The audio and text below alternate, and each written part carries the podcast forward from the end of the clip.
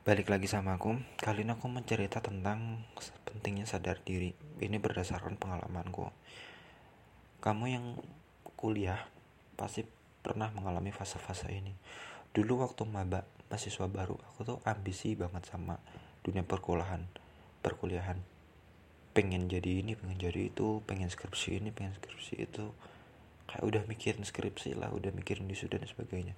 Setiap orang yang mahasiswa baru pasti pernah berpikiran seperti itu. It's okay itu wajar. Perlahan kamu akan sadar. Realita ternyata berbeda ya. Semakin tua kamu akan semakin sadari alah yang penting lulus aja deh. Nggak usah muluk-muluk ini. Meskipun ada orang-orang yang sesuai rencananya ada ambisinya tercapai ada mereka udah buat strategi juga. Tapi setiap orang itu kan punya ceritanya berbeda-beda. Ini cara umum aja. Oke mahasiswa semester 1 2 masih perkenalan masih suka main-main masih suka ini suka itu. Semester 3 4 mulai fokus mulai sadar akan realita. Loh kok kuliah capek ya? Kok banyak tugas ya? Organisasi juga numpuk ya? Bingung mau gimana? Semester 5 6 mulai. Waduh beban makin berat nih. Udah harus mulai nyusun proposal seminar buat skripsi harus magang ini itu nambah pengalaman organisasi udah mau selesai 78 udah habis itu. Kita benar-benar dipaksa sadar diri betul. Skripsi dosen pembimbingnya nggak enak. Salah dosen temen udah pada pergi udah fokus sama kehidupan masing-masing. Begitulah gambaran hidup realita tapi itu baru awal baru DP nanti kalau udah lulus kita baru beneran ngerasain hidup di masyarakat seperti apa. Nggak ada aturan kayak di sekolah kita harus pakai seragam ini kita bebas banget. Nggak ada lagi kita harus kuliah jam segini jam segitu nggak ada. Kita benar-benar harus memanage diri kita dengan baik. Jam segini mau ngapain mau mencapai apa harus semua sendiri dan aku belajar itu. Dan aku menyimpulkan lebih dini. Dan aku bagikan ke kamu. Tapi tetap disclaimer ya. Kamu itu hidup itu harus punya prinsip sendiri. Terserah kamu mau punya mentor atau enggak. Itu pilihan. Enggak ada yang lebih baik atau gimana. Kalau punya mentor punya plus minus nggak punya mentor plus minus. Aku nggak punya mentor kamu kalau punya mentor bakal dikasih saran yang baik. Ini jangan dilakukan. Tapi kan kamu penasaran kenapa itu jangan dilakukan? Kamu tahu alasannya tapi kamu gak akan dapat feelnya. Berbeda ketika kamu mencoba semuanya sendiri salahnya dapat benarnya dapat kamu tahu oh ini salah alasannya gini karena aku pernah merasakan feelnya dapat gitu. Jadi aku pilih nggak punya mentor. Bukan karena mentor itu buruk tapi karena aku lebih baik belajar tanpa mentor aku belajar bener-bener tahu salahku di mana pengalamannya dapat meskipun gak banyak. Tapi aku merasa lebih puas gitu. Kembali ke awal tentang sadar diri. Aku sekarang semester 8 beberapa bulan lagi aku akan lulus. Teman-temanku udah jarang ketemu.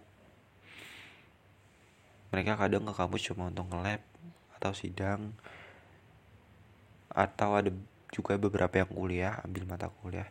Tapi kebanyakan mereka udah di kos masing-masing sama urusan masing-masing jarang ketemu gitu loh. Nah aku sering ketemu sama adik tingkat yang lebih muda di bawahku. Terus skripsiku alhamdulillah lancar tapi kalau melihat teman-teman itu banyak banget yang terhambat progresnya. Entah dosen yang kurang enak atau sampel yang salah penelitian yang gagal dan sebagainya itu itu menarik banget. Itu menjadi pengalaman berharga buat mereka. Dan aku pernah mengalami itu semua. Aku cerita secara singkat ya pengalaman kuliah aku. Besar satu dua aku masih labil banget masih bodoh banget. Aku pernah ketipu jutaan 1,8 juta. Aku pernah mulai jadi takmir itu benar-benar ketemu banyak orang berisik dan sebagainya. Masih mengenal kampus kayak gimana kenalan sama orang banyak. Besar dua apalagi di terhajar sama pandemi selama dua setengah tahun. Lama banget kan? Semester 3 4 aku mulai burnout organisasi nggak beres semua. Akhirnya aku keluar. Aku juga nggak paham materi kuliah ini gimana gimana gimana. Karena terdistrak organisasi tuh nilai aku bobrok IPK aku jelek. Semester 5 6 aku nggak tahu magang gimana online ini gimana caranya. Nggak punya koneksi semester 6 aku salah dapat dosen membimbing. Akhirnya selama satu semester terhambat seminarku. Ya meskipun alhamdulillah masih bisa terkejar. Oktober ini. Dan sekarang aku lagi masa revisi-revisi gitu loh. Di sana aku waduh nahan tangis betul aku nyerita ini kenapa? Kok indah banget ya perjalanan hidupku.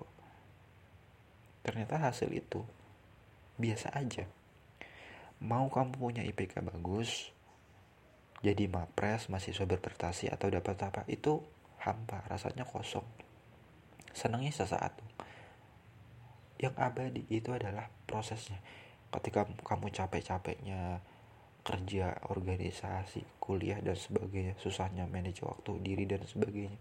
Itu yang akan abadi dan terus jadi cerita. Soal hasil itu di luar kemampuan kita. Kita nggak usah nggak usah terlalu mikirin hasil sama halnya. Kalau kamu merasa IPK kamu jelek kayak aku nggak apa-apa. Bukan berarti itu mencerminkan dirimu seutuhnya tapi ketika kamu merasa selama kuliah ini kamu melakukan banyak hal misalkan proyek kemanusiaan kamu pernah gagal ini kamu gagal beasiswa ini dan sebagainya itu lebih berharga yang akan bisa kamu pegang di masa depan pengalaman yang gak akan pernah bisa digantikan dengan uang ya. Contohnya pengalaman ketipu. Kamu ketipunya jutaan 3 jutaan aja tapi pengalaman itu yang mahal. Yang gak bisa digantikan dengan uang. Kenapa? Di sana kalau kita renungkan lebih dalam lebih dalam kita belajar tentang sedekah belajar tentang ikhlas kehilangan dan sebagainya gantinya lebih banyak teman-teman. Sama halnya ketika kamu diputusin pacar diputusin lawan jenis diputusin perempuan atau diputusin laki-laki sadar bahwa ada orang yang lebih baik dari dia yang mau sama kamu. Cuma kapan kita nggak pernah tahu sabar aja. Aku semalam merenung. Andai hidup ini nggak ada misteri artinya kita tahu kapan kita mati siapa jodoh kita ya kita akan stres. Iya kalau jodohnya bagus maksudnya jodohnya sesuai harapan kita. Tapi kalau ternyata enggak ya kita akan bunuh diri mungkin. Kalau kita tahu kapan kita mati. Misalkan besok ya kita pasti frustrasi kaget bingung. Gimana ini besok mati? Persiapannya gimana gitu loh. Jadi kalau semua misteri itu dibongkar dibuka nggak ada yang menarik dari hidup ini. Justru hidup yang menarik itu adalah hidup yang penuh misteri. Kita punya semangat untuk mengaruh meng mengeksplor lebih dalam. Ya ini ilmu ilmu yang daging. Ilmu yang gak akan kamu dapetin di mana-mana cuma di podcast ini. Dan ini real berdasarkan pengalamanku pribadi. Renungan-renunganku. Semoga bermanfaat